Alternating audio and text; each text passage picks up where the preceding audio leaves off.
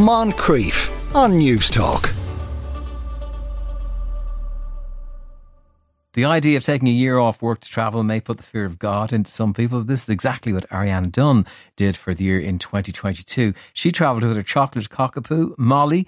Ariana is the host of the Solo Powered Podcast. Afternoon, Ariana. How are you today? How are you? I'm great. Thank you so much for having me. What put it into your mind to do this? So I suppose post-COVID or during COVID, I couldn't quite believe that we'd been locked down, that we couldn't go more than 2 kilometres from our house. And I just wanted to get out. And so as soon as the restrictions lifted, the majority of my work went, online during COVID. And so I was able to work remotely.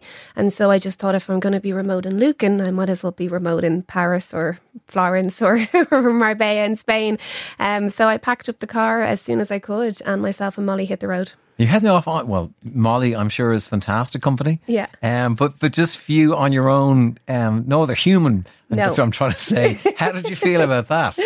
Yeah, I mean, it was definitely something that I'm comfortable with. I had done some solo travel trips before. I'm one of 8 children. I have lots of friends. So it's not that I'm like wanting to be alone or anything like that. But I'm single and I've no kids, and I turned 40 that year. And I just thought, I have this opportunity and, I can just rent out my apartment and meet new people and explore new countries and have new adventures. So that's what I did. And you were setting off in, I presume, a huge car or an RV or something, wasn't it? No, a very reliable Honda Fit, which the seats go down in the back. But I definitely overpacked. I mean, because I was going for a year and I was going to be living across. Well, I ended up being in 11 different countries, so I knew the seasons would change. But I also was going to be living in Airbnbs. I wasn't backpacking, Sure. So I wanted to create a kind of a homely environment wherever I was.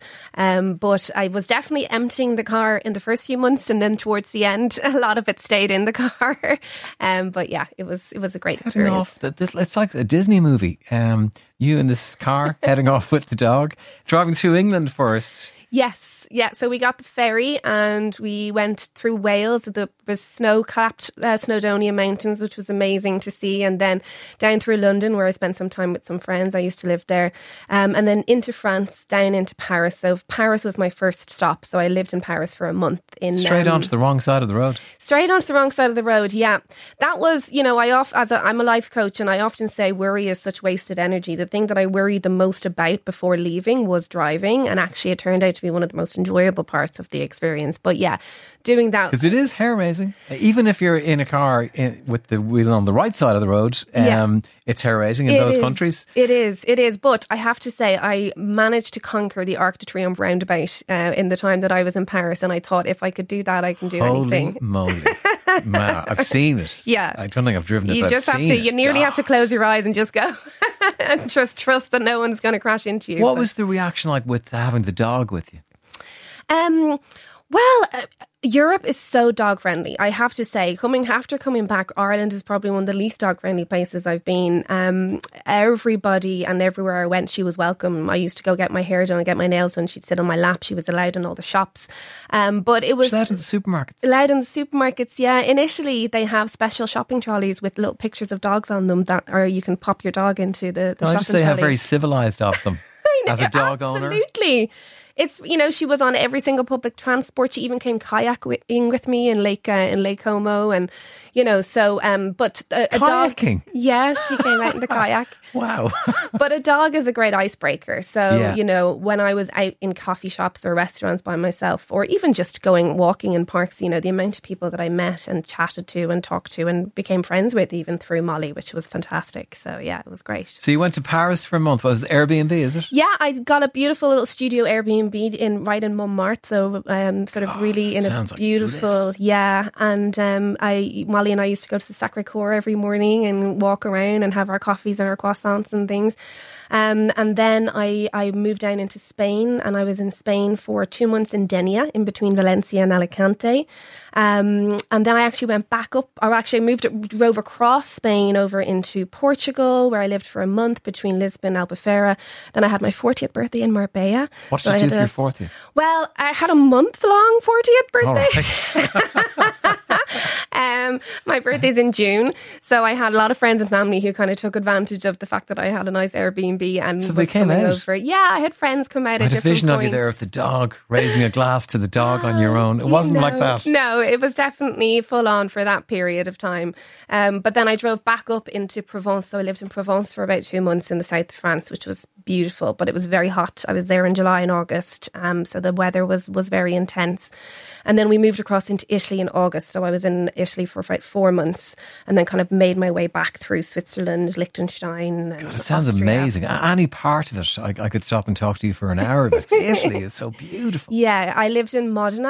I wanted to live in places that weren't like super, super touristy.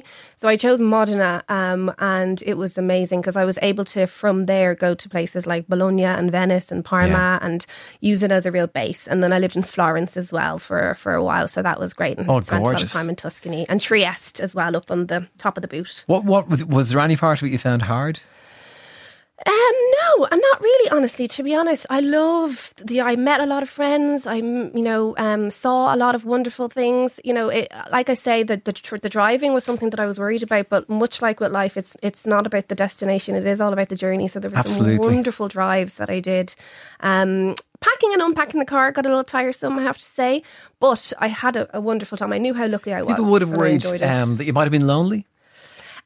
No, you know what? Honestly, everywhere I went, I met people and made friends. So I would go and do tours, you know, walking tours, food tours, bike tours, or there's a lot of expat community groups, Facebook groups. So I would have joined them or go to a local quiz night. What do they like to join? When you arrive in, meeting them off the first time, what kind of experience is that? So, I mean, when I lived in Denia for 2 months, I made friends with a really international great group of girls. One was from the Netherlands, another one was from Canada, another one was from Belgium, and they were all actually solo travellers as well, and they had all decided to kind of live in those places. And so you just, you know, meet up for, one of them had a dog as well, so we met up for a walk, and then, you know, we got on well, and then she invited me to come for dinner with a few of the other people, and drinks, and, you know, so it's, look, a lot of people say, oh, Ariana, you're confident, it's something that you can do, but I host a podcast now called Solo Powered, which is all about celebrating doing things solo and try to encourage people to do things solo. So even if you're shy, people tend to see you on your own and take you under your wing, you know, and welcome you into different groups, and it's nice. And did you feel safe all the time? Because people would be worried about that as well, wouldn't they? Yeah, absolutely. I totally felt safe. I mean, look, at the end of the day, it can be just as dangerous on O'Connell Street as it can be on any other place in the world, right? So you just have to make sure that you don't put yourself into vulnerable positions and have your wits about you. My mum was always checking my time active, you know, on my Facebook or on my WhatsApp. So I always knew someone had an eye out for me as well in that way. Common sense, I suppose, though, really, isn't it? Absolutely common sense, but I never felt unsafe. I mean, I remember I was living in Croatia, in Pula, at Halloween. And there was an underground rave that was happening. And I thought that would be a cool thing to go to in a World War II bunker. But I didn't go to that because I thought that could be a bit dangerous. It could be out of control. It's hard to say. Exactly. Yeah. So what brought you back in the end? What made you think, I won't stay? Look, I wasn't leaving because I wasn't happy here. I have a lovely life and lovely friends and lovely work. I just wanted to, after the restrictions, I want to just experience new things. So, you know, kind of 6 months into it, I thought, this is the life for me. I'm going to stay on the road forever and, you know, travel all around. But as the winter started coming in, the leaves started changing, you know, my home comforts and kind of wanting to just feel a little bit more settled kind of crept back in. And, you know, I felt like I had this incredible experience and I was ready to come home. Molly was all right with that? Molly, I know I was joking with you. She speaks 4 languages now. She can say woof in Spanish and French and Italian. But yeah, I definitely think sometimes she wonders where the beaches and the sea is. She loved that. But we climbed many mountains and we had amazing exploration, but she came out with me everywhere we went, so I think she's glad of her rest now, to be honest. And the car survived. The car is perfect. I still drive it. It's mine and Molly's little car. I used to be really into my cars, but this is a real solid, reliable car now. 30,000 kilometres during the trip. It would want to be solid. Sounds like a fantastic time, and I'm very taken by the fact that we're not a dog friendly country, because I kind of suspected as much just going around. Ariana, thank you very much for that. Thank you so much. Ariana, the host, by the way, of the Solo Powered Podcast. Look out for that. Moncrief, weekdays at 2 p.m. on News Talk.